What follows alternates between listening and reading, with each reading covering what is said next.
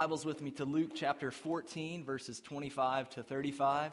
Young disciples, you'll need that for your sermon guide. You can find that on page 808, uh, I'm sorry, 874 if you're using one of the Bibles in the chairs. Now, as we continue in our sermon series in the Gospel of Luke, I have a passage and a sermon title that, in two words, I think sums up the whole message of Luke. Okay? Anybody want to guess what it is? Oh, is it already on the screen? Doggone it. No, it's not upside down. Ah, I got you. Follow Jesus. That's the whole message of Luke.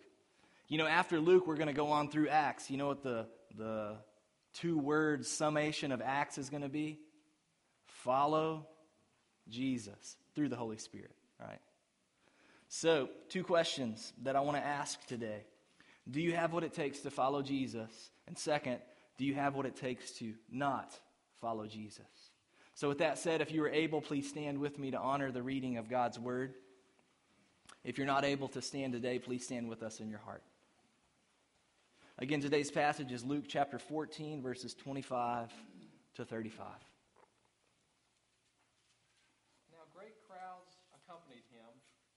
Turned and said to them, If anyone comes to me and does not hate his own father and mother, and wife and children, and brothers and sisters, yes, and even his own life, he cannot be my disciple. Whoever does not bear his own cross and come after me cannot be my disciple. For which of you, desiring to build a tower, does not first sit down and count the cost, whether he has enough to? Otherwise, when he has laid a foundation and is not able to finish, all who see it begin to mock him, saying, This man began to build and was not able to finish. Or what king, going out to encounter another king in war, will not sit down first and deliberate whether he is able with 10,000 to meet him who comes against him with 20,000? And if not, while the other is yet a great way off, he sends a delegation and asks for terms of. So therefore, any one of you who does not renounce all that he has cannot be my disciple. Salt is good, but if salt has lost its taste, how shall its saltiness be restored? It is of no use either for the soil or for the manure pile. It is thrown away. He who has ears to hear, let him hear. Church, the Lord has spoken to us. Let's say together. Thanks be to God. You may be seated.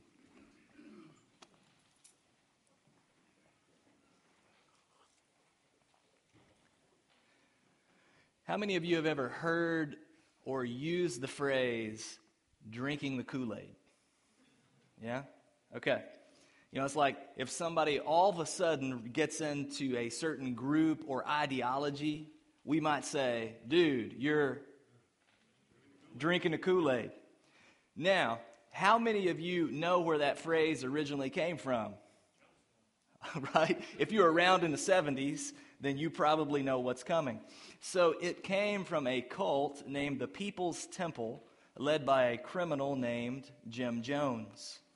Jones had so indoctrinated his followers that he convinced almost a thousand of them to move to a commune in Guyana and then, in response to growing investigation about intrigue and abuse and murder, Jones led over 900 people to drink Kool Aid that had been laced with poison, which killed all of them. So, my friend, whatever you do, don't what? Drink the Kool Aid. Now, can you imagine someone walking up to you and saying, Hey, Follow me. I have the way to eternal life. And oh, by the way, that means that you're going to have to drink poison Kool Aid.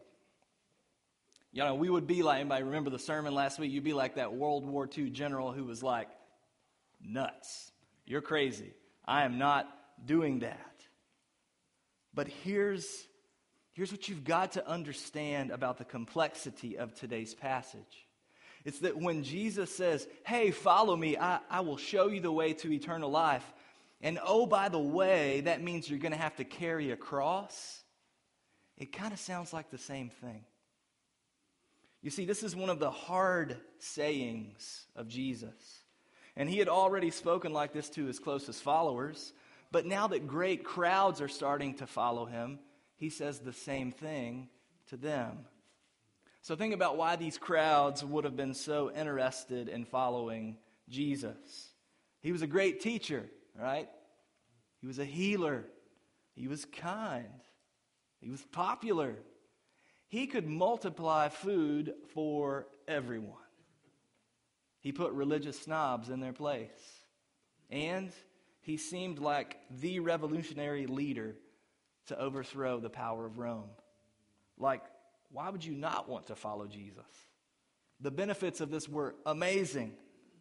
But here's just how kind Jesus actually was. Rather than deceiving people like a cult leader, he was completely honest with them and upfront about the requirements of following him. What were those requirements? And more importantly, do you have what it takes to follow Jesus? So let's consider this together, beginning in verse 25. Now great crowds accompanied him, and he turned and said to them, If anyone comes to me and does not hate his own father and mother and wife and children and brothers and sisters, yes, and even his own life, he cannot be my disciple. So, you all starting to see now how this is a perfect passage for child dedication Sunday, right? You know, all that we just said a minute ago about loving your kids? Never mind. You should hate them, okay? Jesus said so.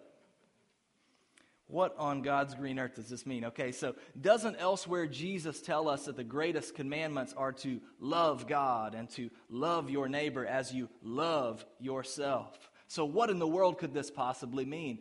Well, let me explain. First, what it doesn't mean.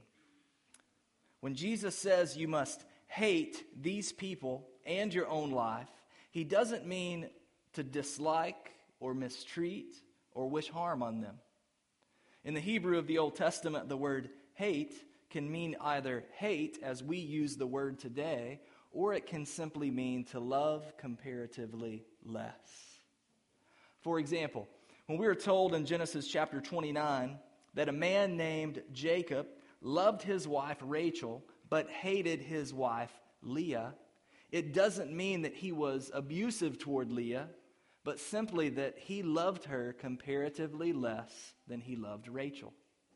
And you all may remember this detail when we were going through our series in Genesis Jacob actually did 14 years of hard manual labor in order to have Rachel as his wife. But the author of Genesis tells us that to Jacob, those 14 years felt like just a day. Why? Anybody remember? How could 14 years possibly feel like just a day? Because of how much he loved Rachel. You see, she was the supreme delight of his heart. So then, when Jesus says you must hate, here's what he does mean. To be his disciple, Jesus must be the supreme delight of your heart. In regard to your father, mother, wife, children, brothers, sisters, and even your plans for your own life, you must love them comparatively less than you love Jesus. Now, conceptually, like we have a category for this. There's a cultural place where this happens on the regular. When a couple is exchanging their vows at a wedding ceremony, what's one of the questions to which they must respond in regard to one another? It goes like this Will you love, comfort, honor, and keep her in sickness and in health, and forsaking all others? Be faithful to her so long as you both live. Now, to forsake all others doesn't mean the couple is going to suddenly abandon every other relationship in their life, right? That would be weird. It means they are committing to make one another the supreme relationship in their lives with absolute fidelity, nothing in competition. Parents aren't most important anymore. Children won't be most important when they come. Work isn't most important. Possessions aren't most important. The deepest affection and the wholehearted commitment that flows from that affection belongs to the spouse. That's what it means to forsake all others. So, conceptually, you have a place for this. But in reality, this is completely upside down. So, take this in the context that Jesus says this, family was everything. Like in a traditional communal society, those of you who are maybe from more rural areas like me, if you don't have family, you feel like nothing in the eyes of people around you. So when Jesus says to them in that context, hate your family, he's demanding nothing less than the nearest and dearest place in their hearts. The choicest real estate is what he is after here. Or conversely, in our modern individualistic society, it's more so personal fulfillment that is everything. If your plans and dreams for your life aren't working out for you, you feel like nothing in the eyes of people around you. And so when Jesus says, hate even your own life, he's demanding nothing less than the nearest and dearest place in our hearts. The choicest real estate It's what he wants. That's the first requirement that Jesus communicates to the crowd and to us. The second one comes in verse 27. Whoever does not bear his own cross and come after me cannot be my disciple. Now, if the crowd thought the first requirement was upside down, this one would have sounded completely insane. The crowd knew well that when Roman soldiers marched away a person carrying a cross, that person was one, a criminal, and two, condemned to death he would be nailed to that cross naked until he either suffocated, bled to death, or the elements eventually killed him. That means the cross was a form of execution specifically designed not just to be excruciating, but to be humiliating and prolonged. And so when Jesus says, bear your own cross, like it's far worse than just saying, here, drink the Kool Aid. Why? Because you drink the Kool Aid and what happens? You fall over dead. One time, it's over, done. But to carry a cross, that means committing yourself to humiliating and prolonged suffering, with the only relief being death. That's insane. Now, that didn't literally mean that every disciple of Jesus would be crucified it meant that they would have to die to themselves. So, for example, when I'm helping to prepare someone to go be a missionary, they often are thinking very specifically about the possibility that they might have to die at some point. You just have to consider that. Someone may hate you and your message about Jesus and kidnap you, kill you, whatever. But what they really need to be preparing for perhaps more so than that, is not the death that could happen in a single moment, but the death that will be what I might rec- call death by a thousand paper cuts. That is daily death. Laying down everything that has made you who you are up to that point in your life. Your ability to speak a language that others understand, gone. You got to lay that down. Your ability to relate to others in a culture that's comfortable to you. You got to lay that down.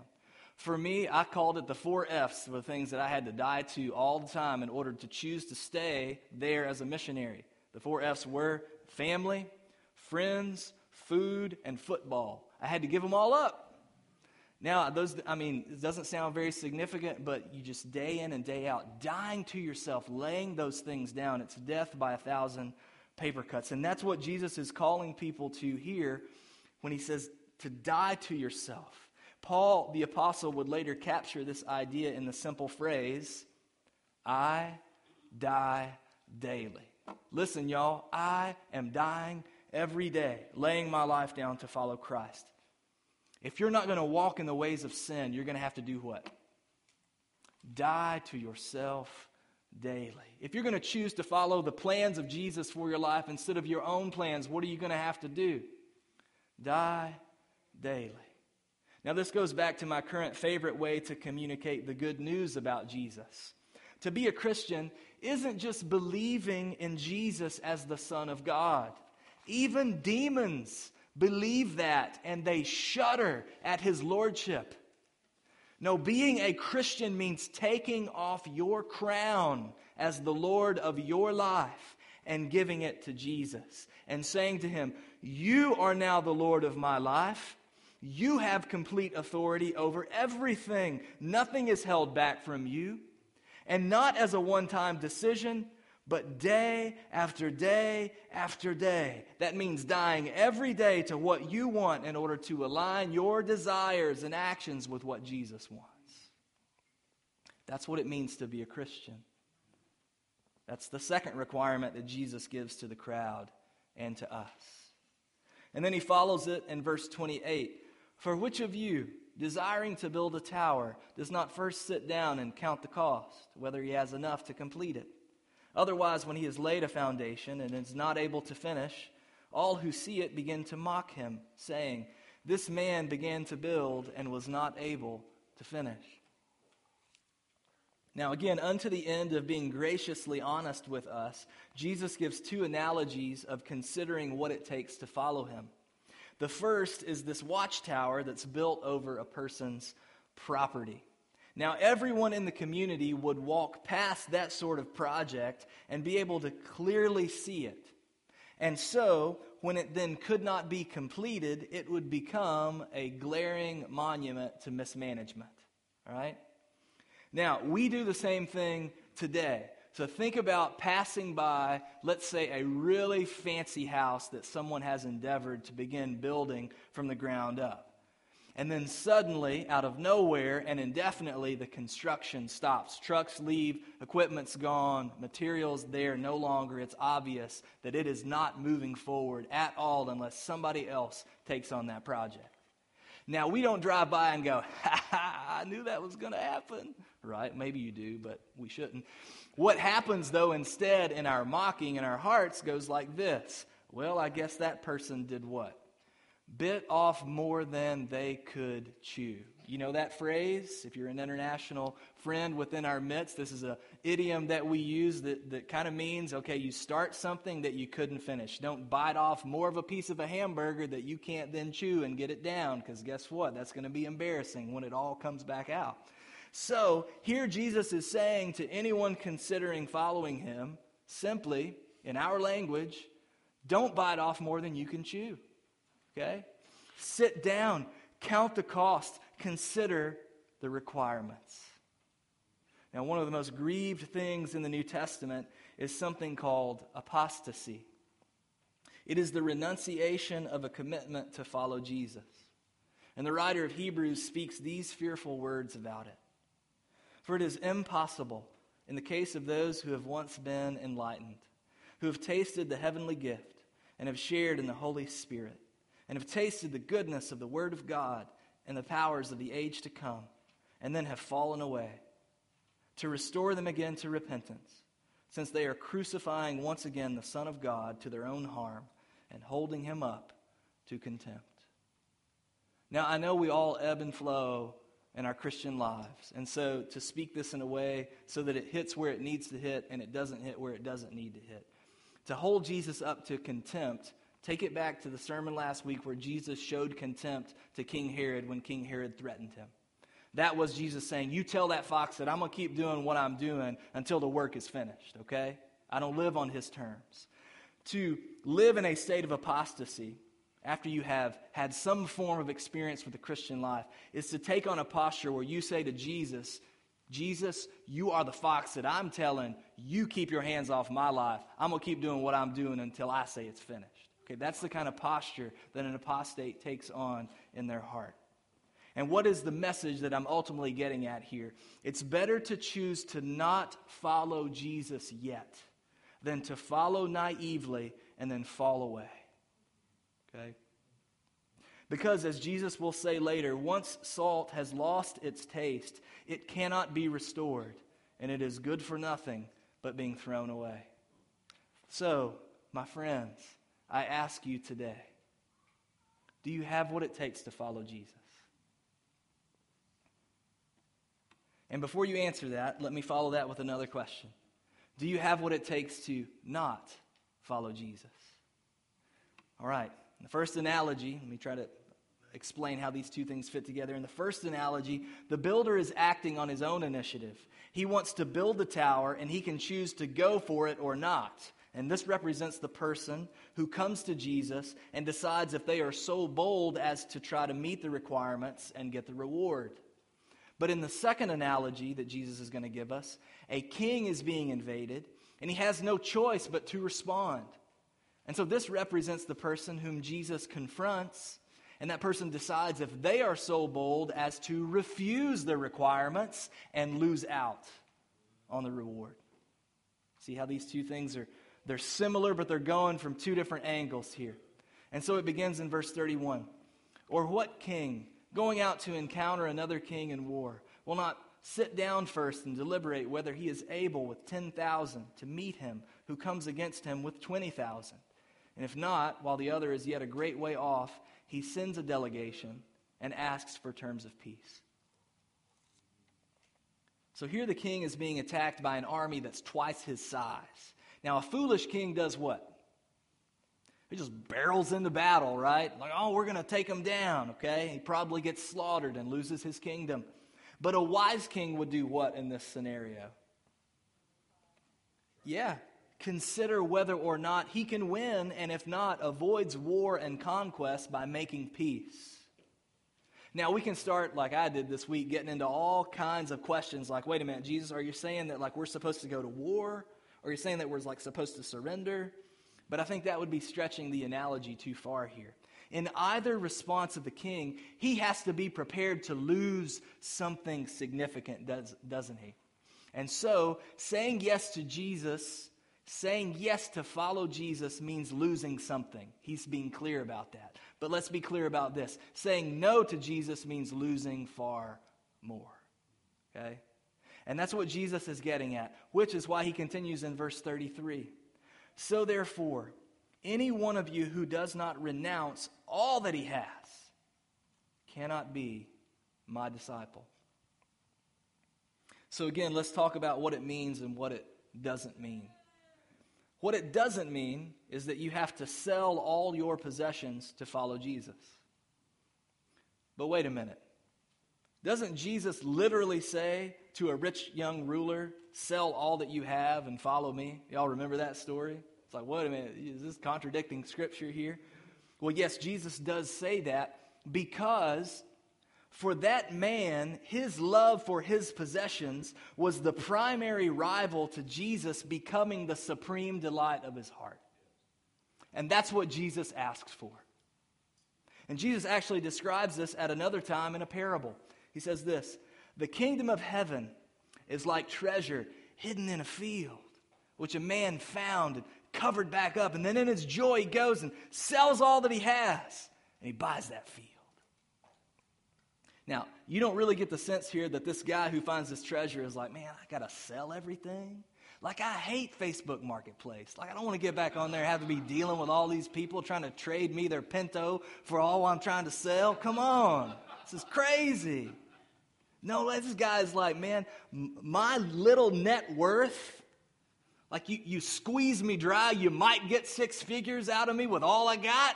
My little net worth compared to millions in treasure, no competition. I sell it all, get that field. And that's getting at what Jesus does mean here. Renouncing all that you have refers to far more than just possessions. Jesus is talking about like all earthly attachments, anything that dwells in the nearest and dearest part of your heart. And y'all, that's different for everyone, isn't it? For some of you, the thought that Jesus might tell you to leave everything behind and go be a missionary in Africa is terrifying. maybe because of the idol that you have made of your life here. For me, on the other hand, the thought of Jesus telling me to leave everything behind as a missionary in Africa and go live in America was terrifying because of the idol I had made of my life there. And guess what? That's exactly what Jesus asked for in my life. And so it makes no difference the perceived virtue or vice of what is the supreme delight of your heart. It all has to go at the feet of Jesus in order to be his disciple. Otherwise, the treasure cannot be yours. And so I ask you, friends, do you dare miss out on that treasure? Do you have what it takes to not follow Jesus?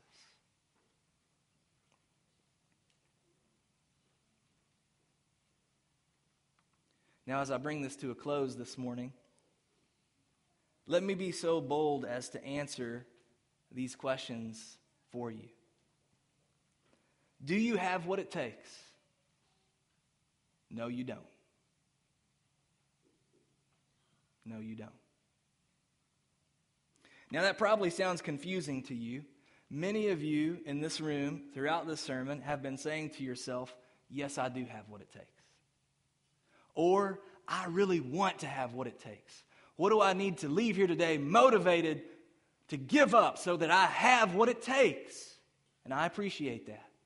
Why would you say that, though?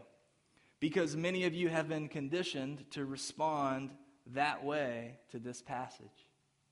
If you've been around the church at all, specifically our tribe of Christianity, we tend to use this passage to hammer out a deeper commitment from people toward the church or evangelism or missions or generosity or whatever. And we stack it then with stories about missionaries and martyrs. And it has a way of crushing people, except for those who might be drinking the Kool Aid. Right? Well, I think this hard saying is meant to crush something our trust in ourselves. You see, we are also conditioned to respond in a particular way to this passage because of the nature of our sinful hearts. A heart that is in rebellion against God always wants to make a good standing for itself by its own means. I can do this. Yes, I do have what it takes. And it's like in Matthew 20 when two of Jesus' apostles send their mom to ask Jesus if they can sit at his right hand and left hand in the kingdom of God one day. Y'all remember that story? Ever heard it? And Jesus answered, You do not know what you are asking. And he asked this similar question that we've been hearing today Are you able to drink the cup that I am to drink? And there he is referring to the cup of wrath that God will pour out him on him for the sins of the whole world the cross, the beatings, the tomb. And they said to him, We are able. No, you ain't, homie. You don't have a clue. The thought of selling everything you have or drinking the poison Kool Aid as a martyr, like those are actually easier commitments than what Jesus is asking because they are singular acts. Do it one time and you're done. Religious fanatics do that in every religion all over the world for all of history. But to truly sit down and count the cost and consider the requirements, like you come to realize that you will have to die to yourself constantly and perfectly for the rest of your life. And that is a crushing weight. You can't do that. Sometimes we'll say to our children, we're trying to teach them the implications of the gospel and the depths of the sin in their hearts so that they see their need for a Savior. Say, Have you ever lied? Oh, yeah, maybe one time. Have you ever hated someone else and been really mean to them and selfish? Yeah, I can remember doing that one or two times. Is there ever a singular moment in your life where you have stopped making Jesus the most important thing that you can ever think of or imagine? How about that question for you? Right? That shows you what we're being required of that we cannot meet because of our sin. And so the truly naive look at the army twice their size and say, What? We're able. We can do this. Yeah, I can drink that cup. I can take the full weight of God's wrath, no problem. I'm a pretty strong guy. And it is the wise, however, who say, We cannot. And we surrender. White flag. But who are we surrendering to? To a criminal. Okay? That's really what it means to follow Jesus. To carry a cross meant that Jesus was a condemned criminal. Condemned for what? He did no wrong, no sin within him. In fact, listen to this about Jesus. He actually died to himself constantly and perfectly his whole life in order to make God the supreme delight of his heart nonstop, 24 7, 365, 33 years. And though Jesus was the Son of God, he renounced all that he had, equality with God, even, forsaking all others father, mother, don't even want to go there with a wife, children, no, brothers, sisters, even his own life, committing to humiliating and prolonged suffering, with the only relief being what? Death in a tomb. Why? Why would Jesus take on being a condemned criminal when he was not? Why would he take on the requirements that we have set out here today when he didn't have to? Because he knew you couldn't. And so he did it for you. Because that's how much he loves you. My friends, hear this good news today. Jesus has already taken the full crushing weight of the cross and the wrath of God. He has already met the demands of what God requires. Give up trying to have what it takes. Only He did. Lay down the crown of trying to measure up and give it to Him and say, I surrender. And if you've never done that, do it today. Like, give up. That's how you win. Give up to Him. He paid it for you because He loves you that much. And all you got to do is trust in that instead of trusting yourself. And you get it all. And listen, if you've already done that today, do it again. And do it tomorrow, and the next day, and the next day. Okay? And then Paul the Apostle will say this of you. As you say, I die daily, along with Paul, he says this of you For you have died, and your life is hidden with Christ in God. That means by faith, when you stop trusting in yourself and you're trusting in Him, not just in a one time act, but in day after day after day. That means these powerful, eternal, theological truths. When He died, you died. When he forsook, you forsook. When he renounced, you renounced. And when he rose, you rose. Okay? To carry the cross is to live in the shadow of the cross. It is to draw from the power of Christ in you to die daily and to gladly give up the nearest and dearest part of your heart. Okay? Four quick implications of this. First, following Jesus is personal. The ultimate end of dying to yourself is not grief and sorrow, but the joy and life that comes from knowing Jesus.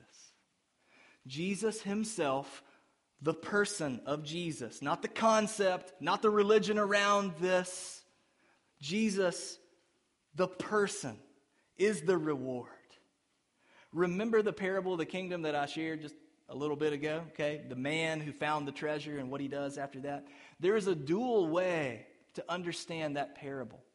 In one way, yes, we're meant to be like that man and forsake all that we have in light of the wonder of the treasure that is Jesus. But the only way that is possible is to understand the other meaning of that parable. And I think it's captured well in a children's song that we often sing in our household and that often brings tears to my own eyes because of how it ministers the gospel to me. It goes like this There once was a man who found him a treasure buried out under a tree, and he sold all he had to own it forever. And this we sing to our children the treasure is you, you see. You see that? Jesus is the man who found a treasure. You. And he sold all that he had, gave it all away to get you. That's the gospel. That's love. That's how much he loves you. Okay? So following Jesus is personal. Second, following Jesus is emotional, right? Love originates from deep affection and desire.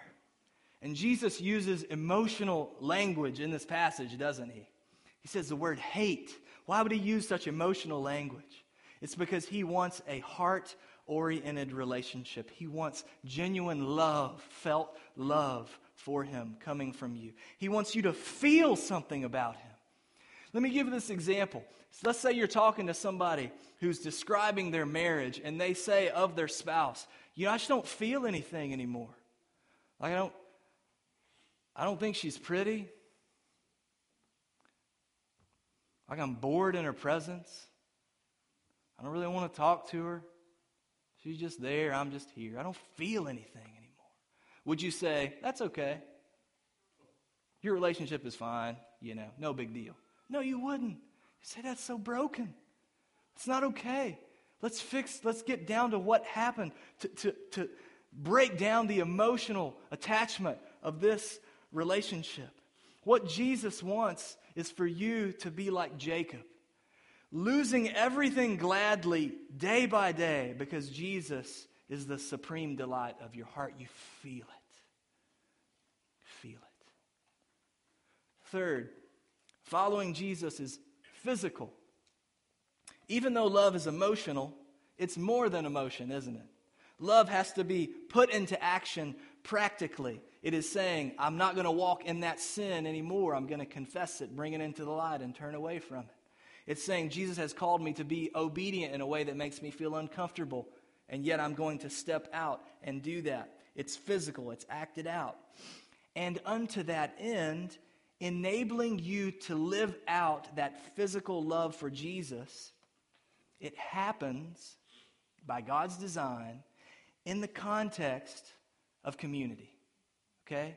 That's how following Jesus is physical. Anybody in here met Jesus personally? I mean, I know when you watch The Chosen, because like I do, you're like, there he is. I just want to jump right in there and say, hey, can I pause? Can we talk for a minute? Okay? You know, he's really there. Compels your heart to want to see him physically. He's alive in heaven with a physical body. When he comes, you'll see him and touch him and talk with him, okay? All right? but none of us have. And so, how is a spiritual life physical in this way? It's because Jesus is living in these people.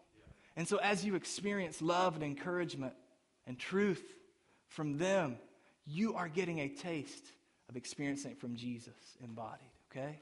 So, following Jesus is physical. And, for, and, and fourth and finally, following Jesus is gradual. This may be the best news that some of you hear in this sermon, so don't check out. Jesus may call us to a lifelong surrender, but that life does not pass in a single moment, does it? What Jesus requires in today's passage is not meant to be fully embodied as part of the profession of faith. You can't lay down a lifetime of surrender to Jesus in a singular moment. You have to live it out. Therefore, this is a lifetime thing, dying daily, coming alive to Jesus daily until its ultimate expression when we breathe our last and come alive to finally get the reward seeing Jesus face to face.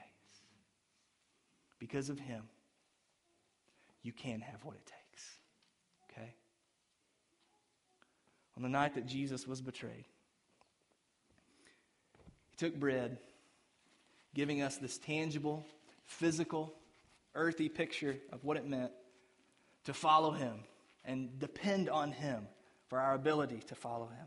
He said, This is my body, which is broken for you. Eat this in remembrance of me. Likewise, he took a cup of wine. And after blessing it, he gave to his disciples. He said, This marks the new covenant in the shedding of my blood. And as often as you eat this bread and you drink from this cup, you're announcing the Lord's death until he returns. We're announcing today, as we do week after week, day after day, that the whole Christian life and the message of this church is summed up in the following statement Follow Jesus. Follow Jesus. If you're here today and you have followed Jesus, you've taken off the crown of your life and given it over to Him, then the invitation is for you to come forward and to be encouraged to continue following Him despite the ways that you will have to continue dying to yourself by taking bread, breaking it, dipping it into the juice, and eating it, remembering what He has done for you and what He promises that He will do for you because He is coming again. And if you're here today and you have not taken off the crown of your life and given it to Jesus, today's the day. Do it. Give it to Him. And if you need help figuring out what that's like, come and talk to one of us who will be in the back to pray with anyone who has any need. Let's pray.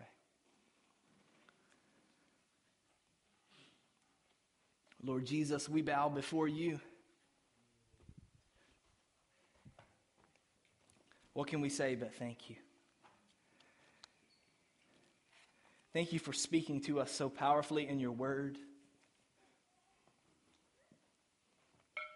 Lord, I thank you that you've designed things as such that even though you are not here with us physically right now to proclaim these things to us, that you have embodied your spirit into people, wherein I can stand here and proclaim on your behalf to your people by your power a word that can impact their hearts, both for today and for all of eternity.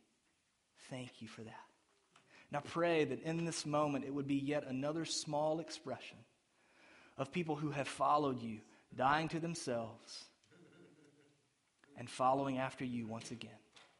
Trusting not in their own strength to have what it takes, but trusting in what you have already done so that they might live in the shadow of the cross. They might be able to carry it because you bear up the weight of it.